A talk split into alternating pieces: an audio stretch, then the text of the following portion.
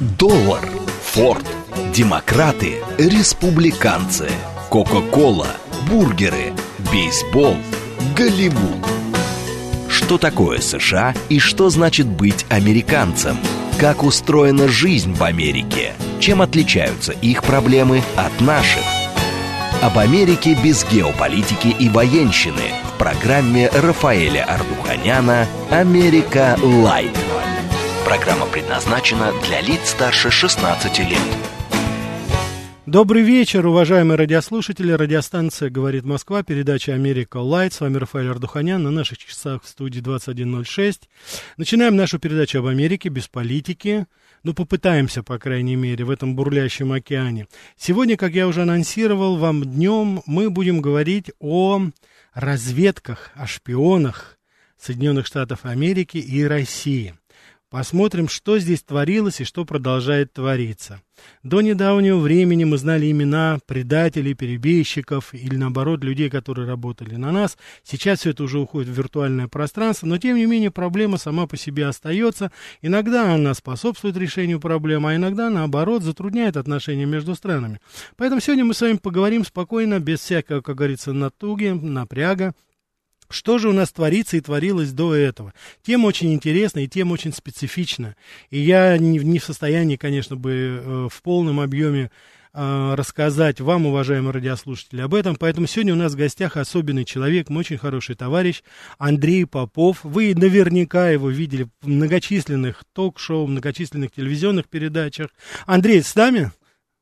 Да, да, да, добрый вечер. Да, да, да. Ну, я думаю, что, вы знаете, много говорить не надо, я просто вам скажу. Андрей Попов, ветеран группы антитеррор «Альфа», подполковник запаса. Так что я думаю, что дальше представлять не нужно. Э, э, как говорится, бывших же не бывает, да, Андрей, вашей, ваш, ну, вашей да. профессии. Да. Да, конечно. Конечно, да. И на... Андрей, во-первых, спасибо, что согласился, зная, что загружен. Спасибо, что согласился сегодня принять участие у нас. Я убежден, что будет очень много вопросов у наших радиослушателей. Я сразу хотел бы вам напомнить наши координаты. У нас передача «Диалог», как всегда, смс-портал 925-8888-94-8, телеграмм для сообщений «Говорит МСК-бот», прямой эфир – 495 73 73 94 и 8. Телеграм-канал «Радио говорит МСК». Ютуб-канал «Говорит Москва». Ну вот, собственно говоря, наверное, все. Андрей, Сразу да. я хотел бы, как говорится, вот вопрос э, к, к тебе по поводу вот все это, все, что сейчас происходит. Я бы хотел просто, чтобы вот ты мне сказал свое мнение как профессионал. Мы на таком, знаешь, дилетантском уровне говорим, ну, от них шпионы, наши разведчики. Скажи, пожалуйста, для тебя люди, которые работают за идею, и люди, которые работают за деньги. Вот как для тебя это, как для профессионала, как ты это воспринимаешь, и что ты думаешь вот по этому поводу? Ну, э, вы знаете, такой вопрос неожиданный, действительно такой вот очень хороший. Ты, ты понимаешь, да, вот, я просто вот да. почему, Андрей, почему я, я, я этот да. вопрос поднял, потому что мы вот, и я просто когда работал еще в Америке, я застал, угу. это 94 год, да. когда поймали Олдриджа Эймса, ты помнишь, наверное, этого человека, знаешь да. его, он сейчас сидит пожизненно вот, это был сотрудник ЦРУ, который очень нам, как говорится, помог. Но вот и, и действительно он нам помог, очень много мы кротов нашли у нас э, наверняка, и наверняка сохранили много жизней наших ребят. Но я знаю просто историю, это потому что я тогда и писал в Америке еще в русскоязычной прессе, да и здесь я вот присылал сюда информацию. Он это сделал за деньги. У него было трудное финансовое положение, 50 тысяч у него долго накопилось на карте – и он, жена его, которая была из Латинской Америки, такая знойная женщина, у них родился ребенок. В общем, стечение обстоятельств. Он сам вышел на наших сотрудников и сказал, за деньги, ребята, все что угодно.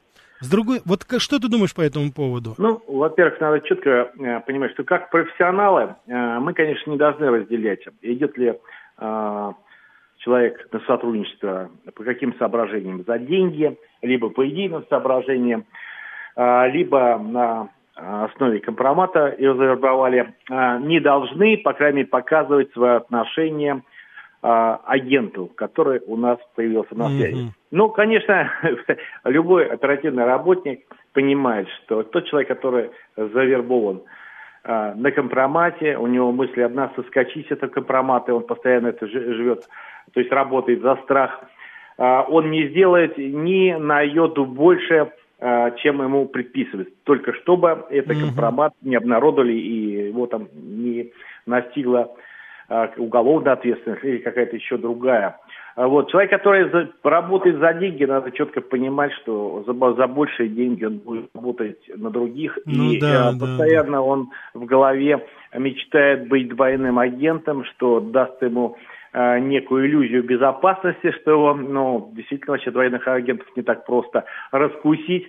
И, конечно, источник из двух, э, то есть э, двойной источник дохода с двух сторон. Ну да. Вот, а, а вот человек, который за идею, вот э, тут э, надо понимать, что человек будет работать самоотверженно и, возможно, рисковать своей и свободой в отдельных э, ситуациях и жизни – и, конечно, он никогда не, по, не предаст и не продастся, самое главное. Да. И вот, наверное, конечно, это лучшие люди, и они делают большее, потому что э, действительно они работают за идею, и они хотят, чтобы вот эта идея, которая их захватила, она воплотилась в жизнь и готова, опять же, как я повторюсь, жертву для этого своей жизнью.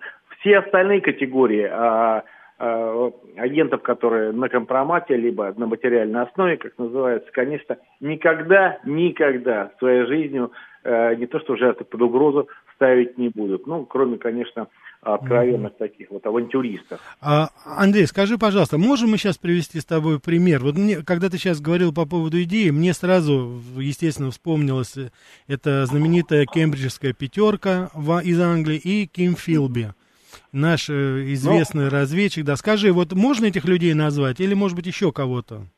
Нет, ну, вы знаете, конечно, а, да вообще вот все наши разведчики и а, большинство, подавляющее большинство а, наших агентов, и могут их назвать там перебежчиками или люди, которые вот пошли на сотрудничество с нашими, работали большинство за идеи. Вы знаете, это вот изначально школа эта, она и передалась, наверное, и э, все-таки в какой-то степени, может, не в сто процентах, но в какой-то и нынешнему составу и комитета а, Федеральной службы безопасности, и службы внешней разведки, и Главного разведного управления. Все-таки это и есть. Действительно, это люди, которые работали за идею, идея была у них благородная, это социальное равенство. Ну, Борьба с фашизмом моменты. была, это очень, да, очень конечно, было существенно. Главное, да. Да.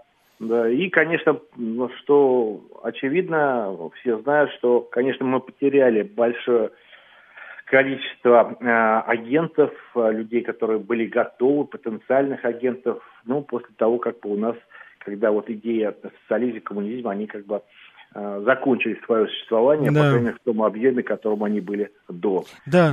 Андрей, годов. знаешь, я вот сейчас, ты сейчас говоришь насчет этого, а я подумал, вот мы говорим, сколько мы потеряли, когда разводился Союз, мы говорили экономические потери, мы говорили политические, вот говорили об очень многих потерях, да, человеческие, сколько мы земли, территории, все. Но вот мы, наверное, мало говорили о том, что вот помимо всего, ведь действительно огромное количество людей после вот этого, ну, фактически предательства партийной элиты на тот момент во главе с Михаилом Сергеевичем Горбачевым нашим. Да. Конечно же, мы потеряли вот огромное тысячи-тысячи людей, которые нам искренне симпатизировали и которые видели в нас определенный противовес, баланс в этом мире. Вот по, по отношению к Соединенным Штатам, потому что это тогда была э, Америка э, Рейгана, мы с вами помним, что тогда творилось, Англия фактически устроила агрессию на Фольклендах, э, Америка да, вторглась да. в Гранаду, в Ливане была эта активизация была, то есть люди вообще, что называется, доброй воли, они видели этот противовес, и какой же, я вот могу только представить себе, какое же это было разочарование. Это вот после всего этого, я думаю, что вот эти последствия, мы пока еще о них не говорим громко, но, конечно же, так колоссальные, вот еще и в этой сфере у нас были потери, что называется, да. А, Андрей, я вот хочу, у нас сообщение пришло. Спасибо, уважаемые радиослушатели, мы скоро начнем принимать ваши звонки. 2036 пишет. Андрей, ты, вопрос тебе. Не кажется ли вам, что обычный шпионаж уже устарел? Сейчас информацию надо добывать главным образом через интернет. Согласны с этим? Ну, конечно, нет, конечно, нет. Нет, да? А почему? Нет, но то, что а, большой объем информации, он уже может быть даже больше половины, так вот трудно сказать, а, получается по посредством действительно э, хакерских атак, проникновений в компьютер, то, конечно, конечно. Вот, но, кстати, вот в этом у нас есть преимущество еще, у нас есть старая школа, что все-таки как бы а, отчасти по привычке, а отчасти а, по приказам многие все-таки не пользуются а, электронными носителями, по крайней мере, для того, чтобы записывать свою архитектуру, ну, да. хотя, наверное, при, приходится все равно это делать, и поэтому а, медиа А так, конечно, один ноутбук потерял а, сотрудник какой-нибудь спецслужбы, и, знаете, утекло очень много информации. Но, а с другой стороны, потерял или его изъяли в результате ну специального мероприятия. То есть, понимаете, тут уже по-другому. Все понимают, что если у вас ноутбук не подключен а, к интернету, то, в принципе, и не пользуется какими-то а, подключенными носителями. Наверное, есть еще способы снять информацию с него, но это надо аппаратуру положить рядом с ним, к примеру. Если такой ситуации нет, то э, возможности нет, то, конечно, вот опять э, должны э, быть специальные люди, которые создадут определенную ситуацию, изымут этот компьютер, возможно, его подключат к техническому устройству, снимут информацию, и опять же, э, ситуация, это в идеале, когда положат этот ноутбук, к примеру, mm-hmm. на место, и человек ничего не поймет. Вот тогда это будет действительно э, хорошая операция. А, опять же, люди. Mm-hmm. Да. Ан- Андрей, а вот посмотри, да. извини, пожалуйста, вот э, э, у нас был инцидент вот с Хантер Байденом, да? Угу. Вот, да. когда, ну, вообще вот, я не знаю, как, как профессионал, скажи, пожалуйста, такое вообще возможно? Человек идет, сдает свой ноутбук в ремонт, якобы. Потом на этом, причем на этом ноутбуке у него есть конфиденциальная информация, как потом выясняется, причем очень серьезная.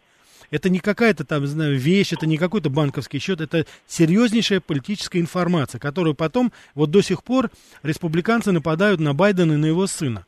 И он его забывает на целый год там чуть ли. Вы знаете, тут такая двоякая ситуация. И неожиданно Я... потом этот мастер его опубликует вот эти данные. Как думаешь, что это, что это такое? Да, вот. Э, знаете, у меня э, ну, по работе было одна такая ситуация, в общем, я как бы никак не мог понять это психологическое этюдо, там, ну так, противоборствующая сторона. Я, как, как у нас принято говорить, к старшему товарищу говорю, вот такая ситуация, так и так. Я говорю, я ломаю голову. Человек сделал такое действие, которое, в принципе, вредит его. Вот прошло уже время, мне не навредил, и говорю, в чем это секрет? Мне сказали, говорит, ты не забивай голову, он просто идиот. Понимаете, вот, и мы из ситуации тоже пытаемся анализировать, был бы слив, не слив, но мы вот надо не забывать, что вот есть еще вот такая версия, и она, к сожалению, очень часто в Америке бывает рабочая, понимаете, как бы это мы с точки зрения, вот даже э, средний человек э, размышляем, ну как там э, э компьютер, секретная информация, но, понимаете, для людей Э, уровня не такого, я не буду говорить уровня интеллекта, нет, уровня доходов, уровня положения, уровня денег просто бешеных, понимаете, они совершенно по-другому к этому относятся. Это вот можно посмотреть, э, как они относятся вот к правилам э, дорожного движения, двигаются, да, потому что для них вот эти штрафы, да, ни, ничего. А ну. то же самое происходит и по отношению и к секретам, да, ну что там будет, ну, а я заплачу штраф или что-то там будет какая-то шумиха в прессе, понимаете? Я все-таки склоняюсь к этой версии и, ну, э, сложно э, судить, какой последствия надо посмотреть, вот этот слив информации был. Ну, я вот придерживался все это просто э, обыкновенное человеческое вот разгильдяйство. Разгильдяйство, да, никто, никто не отменял. Да, да. А, и, понимаете, и поставил все разведки, я думаю, американские разведсообщества, такой вот тупик, вот они все анализируют, да. думают, то чего, а он, наверное, сидит, говорит, какой же я вот не очень умно ну, парень вообще-то такой, этот Хантер, он игривый, он такой плейбойчик, любит фотографироваться да, полуголым, да. да. Там, как да. говорится, репутация. Ну хорошо, Знаете, это, как вот... говорится, идиотизм, да? Андрей, а я хотел тебя спросить вот о чем. Дело в том, что, наверное, это все-таки люди, которые это делали, знали, что они делали. Я сейчас э, э, хочу на дату назвать такую, 19 февраля 1993 года. Да, а вот, а, э, а вот в 91 году это был такой у нас последний представитель КГБ Вадим Бакатин. И он прославился, ну его, кто его сейчас помнит, да, я даже и не знаю сейчас, ну, где этот человек. к сожалению, да. мы помним, мы помним, да, да, да, да, но не по-хорошему. Да, да, да, и я вот хочу, я вот хочу сказать, угу. вот с твоей да. точки, значит, уважаемый радиослушатель, это тот самый председатель КГБ, который ни много ни мало раскрыл карту подслушивающих устройств в американском посольстве. посольстве Сдался. Да, ну, собственно говоря... История с гербом, это, да, да, это да. наша разработка уникальнейшая просто. Да. Уникальнейшая. Американцы не могли даже когда они узнали об этом, сразу понять, как это все работает. Можешь просто подробно сказать, и самое главное, мне вот, ну, техническую сторону ты лучше меня скажешь, потому что я действительно, я до конца так и не знаю. Ты нам, может быть, сейчас даже какие-то факты скажешь по этому поводу. Вот. Но меня здесь вопрос интересует. Вообще это как называется-то? Это что, вот это-то что такое? Это что, разгильдяйство? Неужели тоже разгильдяйство? Да нет, конечно, это предательство, это деньги, это... Э, Все-таки за деньги. Степени, наверное, к сожалению, это работа э, спецслужб американских, когда они находят людей с такой чревоточенной, я так очень мягко выражаюсь, ну, вы да. догадываетесь, что мне совершенно другие аппетиты в голову приходят, да. и, конечно, вот пользуясь этим, склоняют на свою сторону. Вот это предательство – я не знаю, конечно, мне трудно судить, в силу каких обстоятельств справедливое возмездие не настигает. Может быть, высшему руководству виднее, но я считаю, что, в принципе, когда-то, рано или поздно, оно должно перейти. Вот. Ну и э, расскажу нашим слушателям, что такое, в общем, один из секретов, там, что сдал Покатин. Там, э, это послушавшего устройство, которое висело не где-либо, а в главном зале в посольстве от Соединенных Штатов Америки, где проходили и секретные совещания. Вот mm-hmm. посольство, ну, все знают, на Садовом кольце.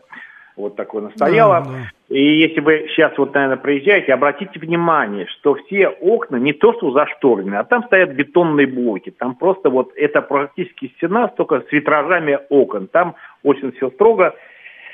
И самое интересное, э, э, когда американцы узнали, что, ну, им сказали, что тут послушающее устройство, у нас начинаются а, дни, когда мы друг другу доверяем, Россия, да, да, США, да. братья навек, мы, конечно, тоже там и фильмы вышли. Когда им дали, они сначала, было первое, у них впечатление, ну, после там нескольких часов, они сразу, специалисты это находятся непосредственно в посольстве, они туда никуда не выезжают, ну, они да. специалисты технических служб, они постоянно по сменам там э, дежурят, дипломаты дежурят, находятся. Да. да, дежурят. Вот, и они подумали сначала, что это шутка, потому что каких-либо э, даже металлических э, устройств они там не смогли найти, обнаружить. Да. А дело было в том, что э, это был э, герб э, э, Соединенных Штатов Америки из хороших, э, дорогих пород э, дерева, которые подарили мы в свое время. Да. И тогда американцы, конечно, такой подарок, конечно, они его просмотрели весь вдоль и поперек просто, понимаете?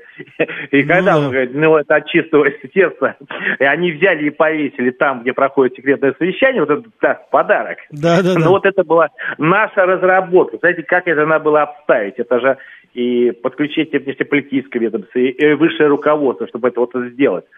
И дело было в уникальной конструкции и в уникальных полостях этого герба, а, герба который работал как резонатор. И соответствующее устройство наше, это э, резонанс этого звукового звучания снимали вот уже оттуда. Да. То есть он как бы усиливал этот сигнал, и, соответственно, мы знали все, что проходило в комнате вот этих секретных переговоров Соединенных Штатов Америки. И вот такую уникальную возможность, ну, кстати, вот сейчас у нас постоянно была бы информация, да, что там происходит. замышляют. Да, да, Я да. думаю, это весьма... А может быть и есть, кстати, пусть американцы не расслабляются и говорят намеками. Конечно. Я даже не удивлюсь, но о таких вещах мы можем узнать лет через 25 или а то и больше, если такие есть, и решат рассказать.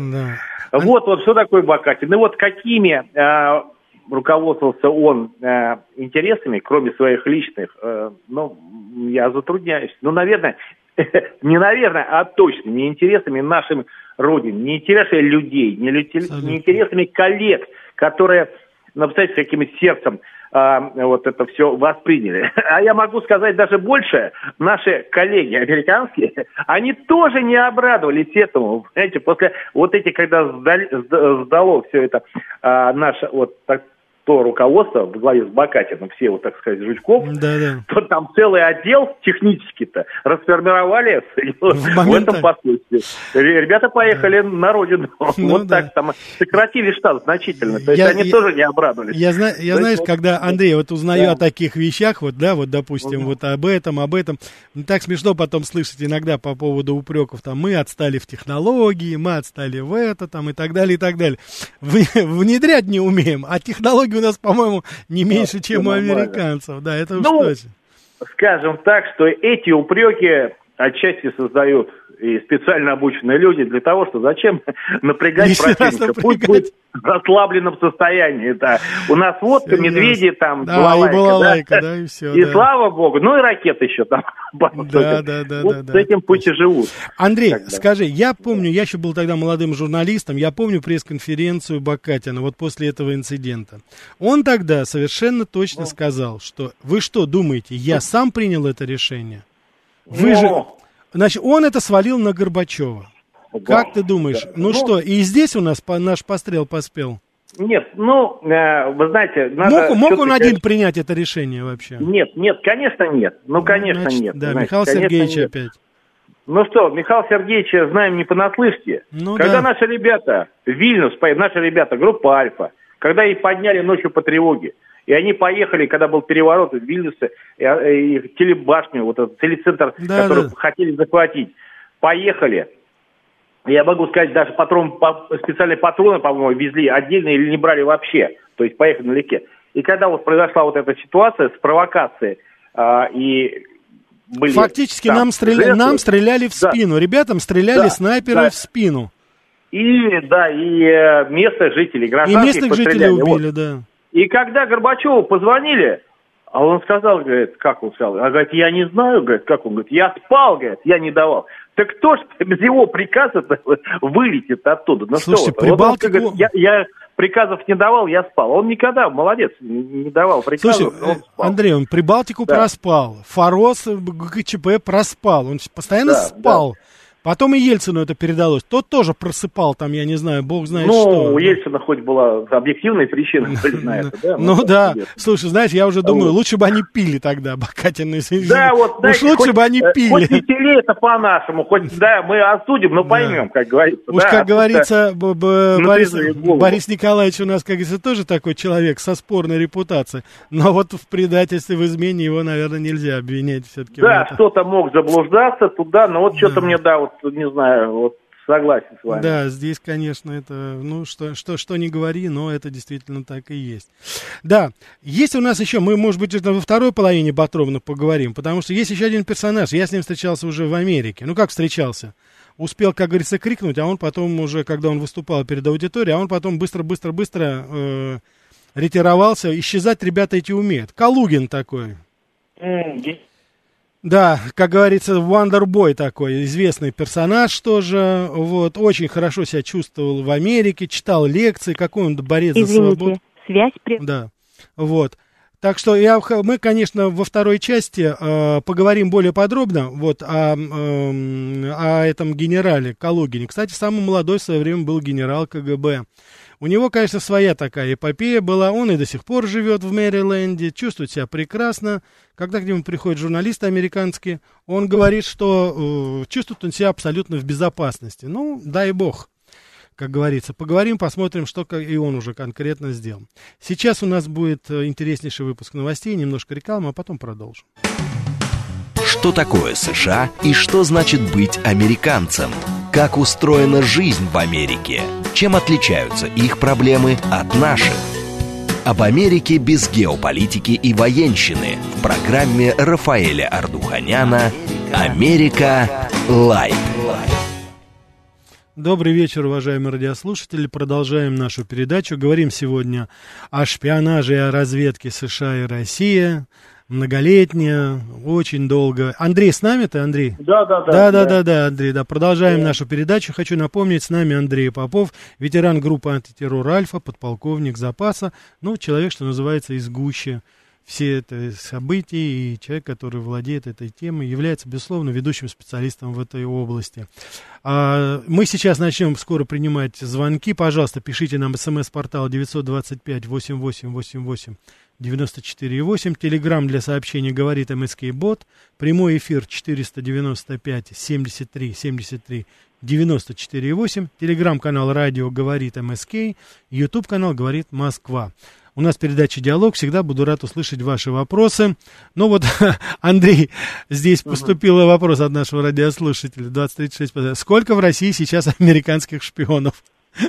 44. Сейчас, извините, вот 43 уже. К концу, Не, ну, к концу передачи 42, да, что называется? Да, да, да. Мы, вот ребята пишут смс, присылают смайлики. Знаете, да. каждый смайлик. Да, один да. не ликвидирован, не подумайте. Я понял. Андрей, извини, пожалуйста, больше, да, да, больше не могу держать. Сейчас давай мы попытаемся телефон взять, э, звонок. Слушаю вас. Да. Добрый вечер, Сергей Алексеевич зовут. Да, Сергей Алексеевич, добрый вечер. У меня такой вопрос. Вот генерал-лейтенант Дроздов до 91 года руководитель нелегальной разведки КГБ СССР угу. в 2007 году привел слова одного американского разведчика, которого он хорошо знал, и который сказал, что пройдет время, и вы ахнете, если это будет рассекречено, какую агентуру имел ЦРУ и Госдепартамент Америки у вас наверху. Вопрос. Мог ли СССР распаться без предательства советской элиты в самых высших эшелонах власти и активной помощи США? И мог ли Горбачев реализовывать свои разрушительные решения без скрытой поддержки председателя КГБ Крючкова? Спасибо, Андрей. Вопрос, пожалуйста. Ну, а, вы знаете, надо понимать вообще тут, я постараюсь, конечно, коротко, но может не получиться, кстати. А что такое вообще предательство? Ну, предательство ну, а, не каждый человек, но человек слаб, надо понимать, что в определенных обстоятельствах и в определенной ситуации он может, как вот сейчас хорошее такое выражение, переобуться в воздухе. И я вот эти а, случаи, ну не то что предательство, но вижу, как люди меняются, вот даже меняют свои отношения и к действующей власти, когда у него было хорошо, было все в бизнесе, и он как бы лояльно относился. Да, да, да, да. Сам да. разорился, и понимаете, у нас у нас понятно за все, кто отвечает в стране, и всегда виноват.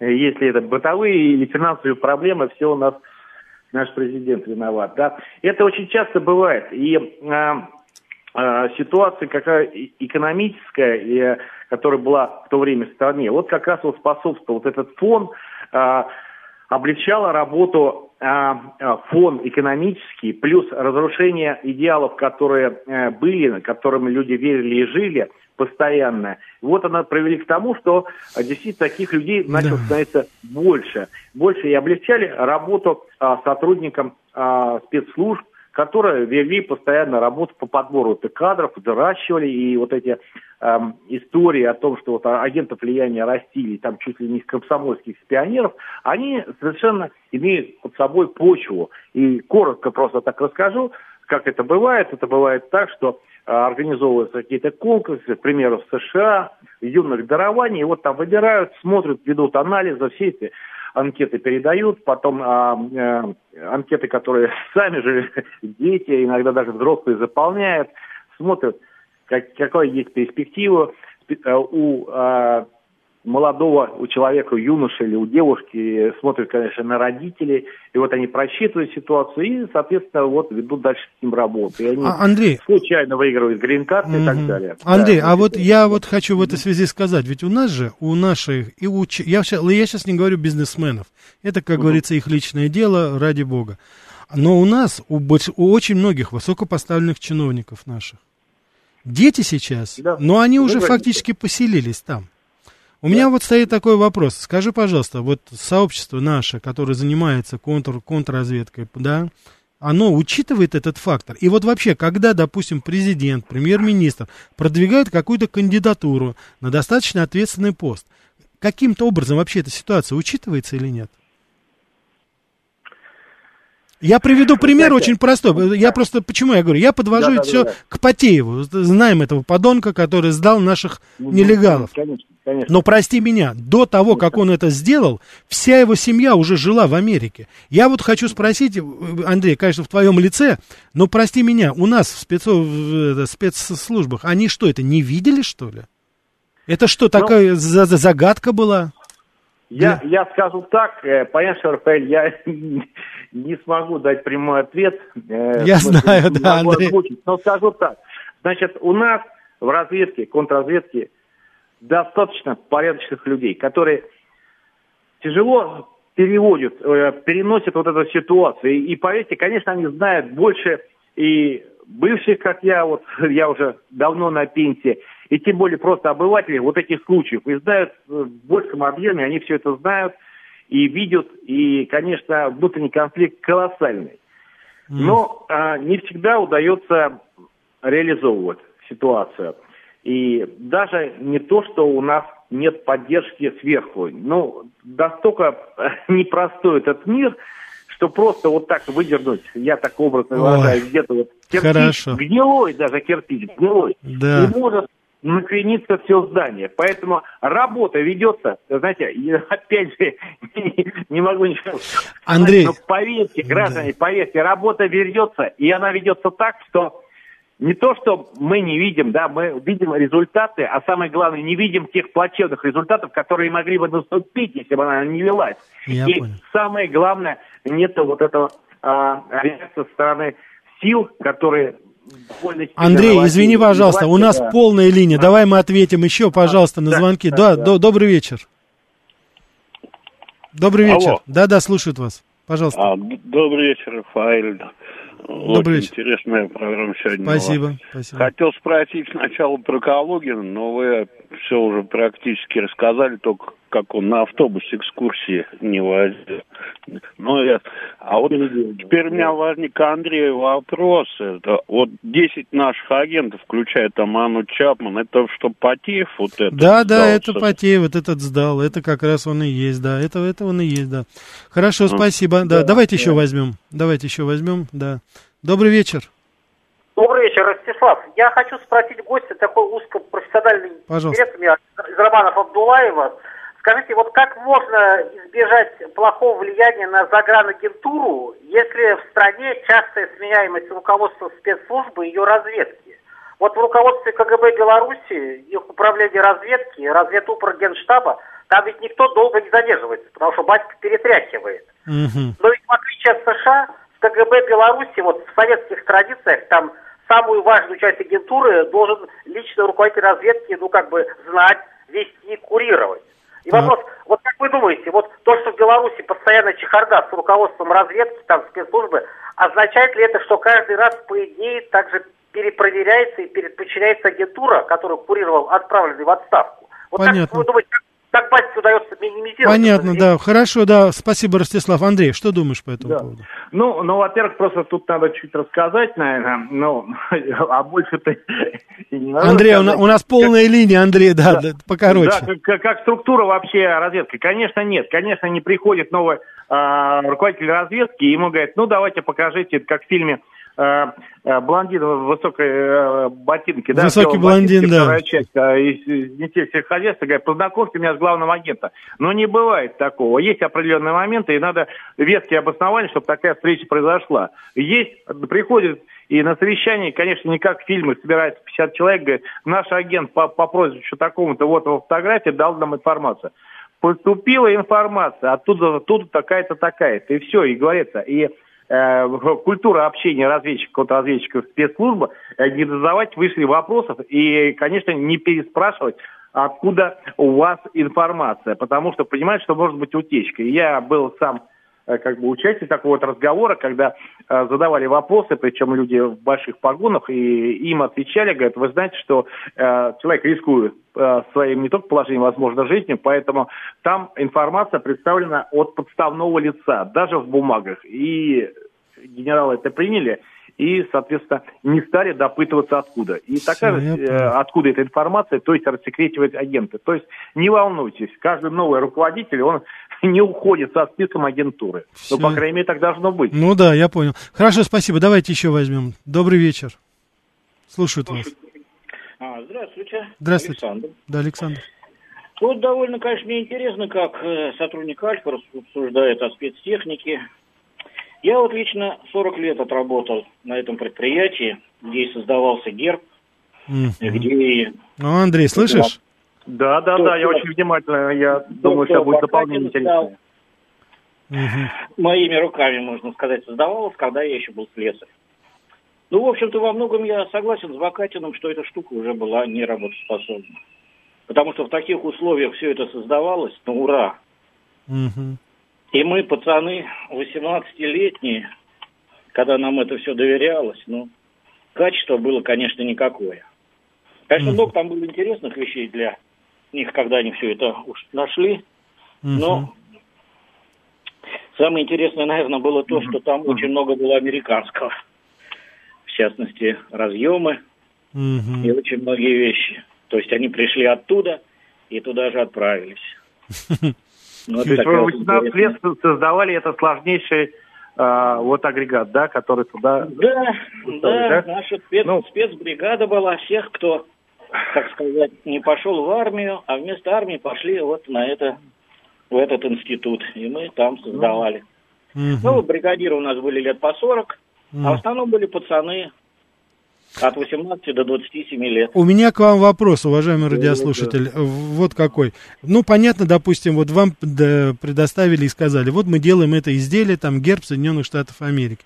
А что, вам сказали, что это вот действительно будет вот такое сложное оборудование, что это будет такая сложная аппаратура, и вы знали, для чего она, и вы знали, как ее будут использовать? Нет, нет, нет. нет. А как Герб, естественно, создавался до меня задолго, угу. а все остальное, ну, ну, как говорится, шило Я понял, хорошо, да, давайте наш. Андрей, вот такая вот информация, видишь, как говорится... Ну, а, знаете, я, конечно, не, не могу понять, там, 18 лет, как допуск получилось, чуть-чуть знаю структуру, мне чуть-чуть кажется, что тут маловероятным эта история. Mm. Хотя, конечно, допускаю, может быть, такое yes. было, но чтобы Мы не... 18 лет допускали таким разработкам, Э, и имели уже допуск, но, знаете, я, Уваж... я понял, да, Андрей, я хочу сказать, уважаемый радиослушатель, да. мы ни в коей мере не ставим, как говорится, под сомнение, мы вслух говорим, да, радио... а наши радиослушатели, да, пускай сами решат, вот, ну. э, да, в какой. Так, вот Григорий, Санкт-Петербург. У меня друг учился в Америке по обмену, 11 класс, заканчивал в Нью-Гемпшире. Он может быть шпионом.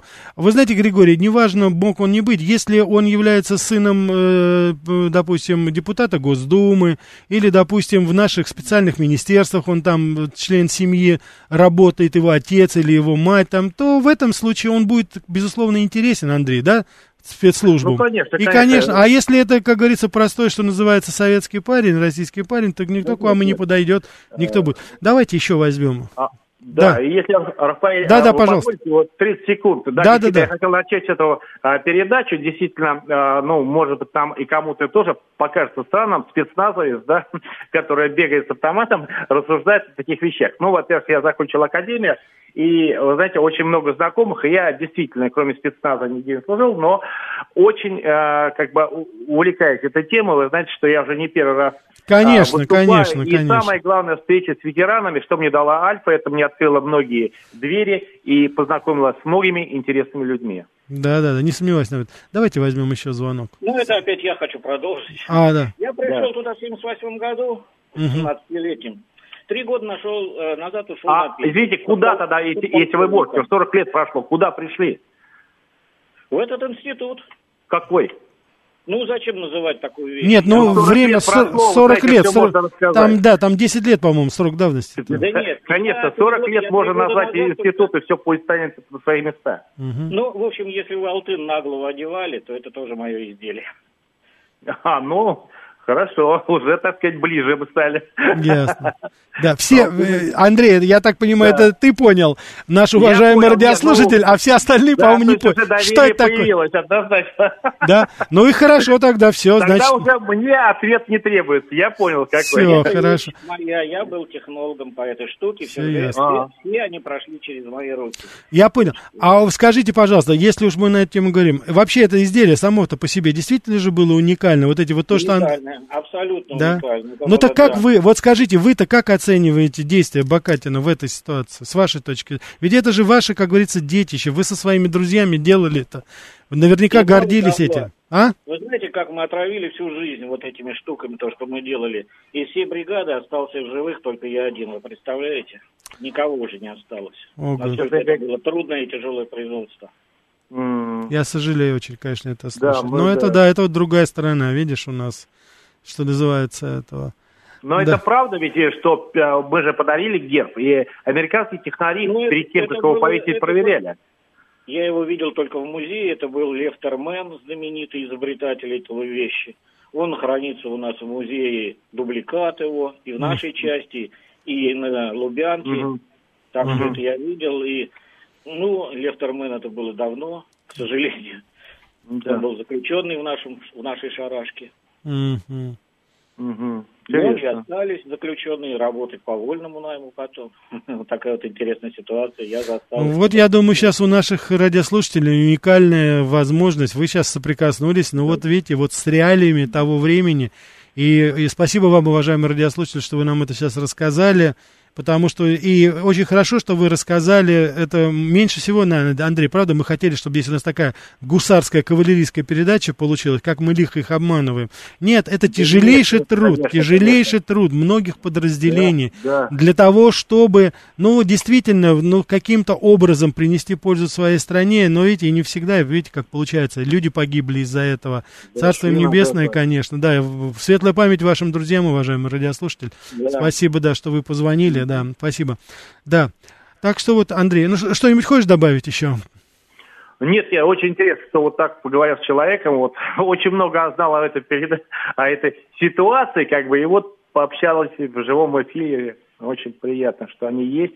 И, наверное, хотелось бы, может быть, чтобы они поделились все-таки своим опытом. Но я, наверное, хочу обратиться вообще к своим ветеранам. Рассказывайте больше, делитесь своим опытом.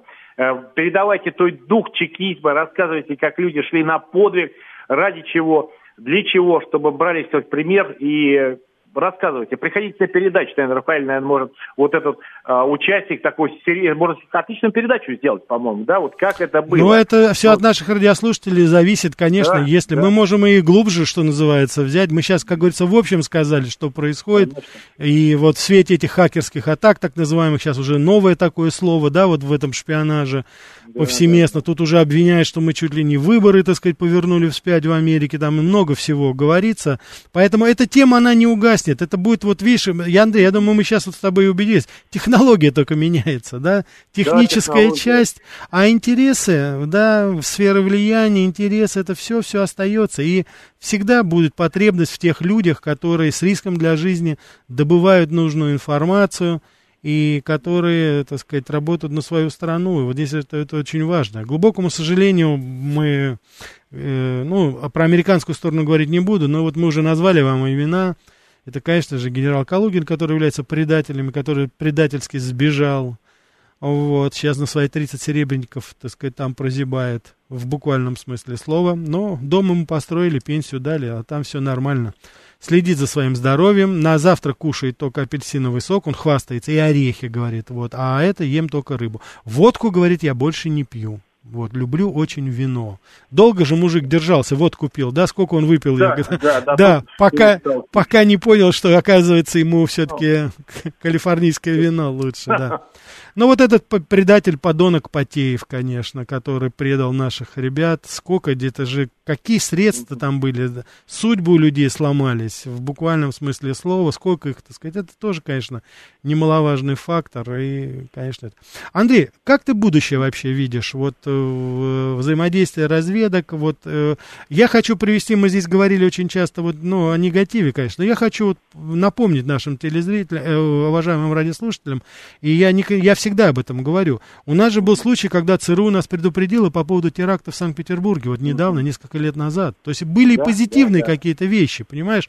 Но вот почему нам, почему мы не сможем, как говорится, вот э, в этой, как ты видишь перспективу вот в этом направлении? Ну, действительно, сотрудничество. Вы знаете, все зависит от политиков только. И надо не забывать, что все спецслужбы, они управляются руководством страны, стран. Mm-hmm. И только так и никак по-другому. Люфт, когда они могут проявиться, очень э, маленький, а если большой, то прямо вот только на этот короткий промежуток времени, когда кто-то из руководителей, он может ну, образно так, махнуть шашкой, принять какое-то независимое решение, которое не понравится высшему руководству страны. Э, будет политическая воля, и я думаю, никаких проблем нет, потому что, понимаете, э, настоящий офицер, но ну, это в моем понимании, к какой бы стране он ни относился, да. а если он а, служит своей стране, то другой офицер, который тоже служит своей стране, он всегда будет его уважать, хотя они могут быть противниками. И без разницы, какая вот страна и какая ситуация, американцы ли это, украинцы, нет. Это э, взаимное уважение. Я, например, понимаю, вот другие спецслужбы, они защищают интересы своей страны. Да. Есть определенное правило, определенный этикет даже, когда вот э, и э, членов семьи, детей, да, да, не трогают. не трогают. Это свято соблюдается. И только те э, э, спецслужбы не, э, так сказать, не главных игроков нарушают это, вот показывают да. свою Андрей, я хочу, я, я хочу извинить. страны. Да, да, да, да. А ну, у них там... очень строго вот в этом я плане. Это, Анд... Андрей, кроме я... уважения у меня ничего нет. Андрей, я столкнулся с этим, потому что я был на одном приеме, это Мировой банк в Вашингтоне был, да. я был там э, в пресс-пуле, и, э, ну, это, знаешь, какой, это 93-й год, тогда мало было журналистов, в принципе, э, из ну, России, да, да. и ко мне подошел вдруг такой, ну, постарше меня, мне тогда было за 30, ему уже за 50 было, он говорит, вы журналист из России? Я говорю, да. Он говорит, я хочу вам сказать, я агент ЦРУ. И он говорит, в отставке, в отставке добавил, говорит, я хочу вам сказать, у меня столько осталось теплых воспоминаний о работе с сотрудниками КГБ.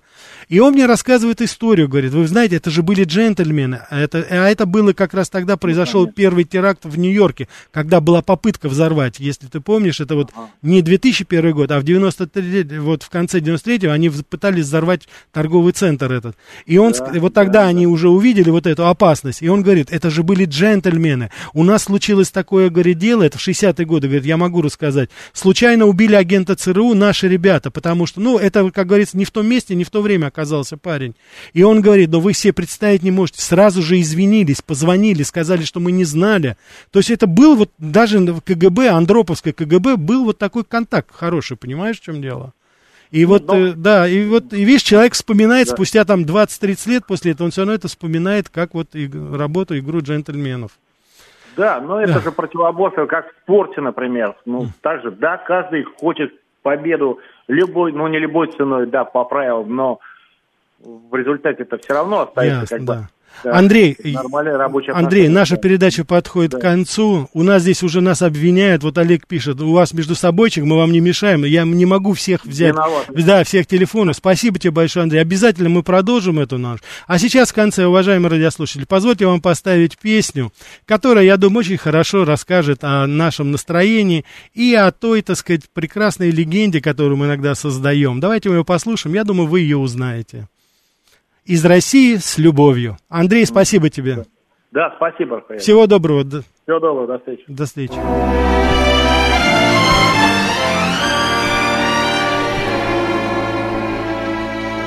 From Russia with love I fly to Much wiser since my goodbye to you. I've traveled the world to learn I must return from Russia with love. I've seen places faces, and smile for a moment. But oh,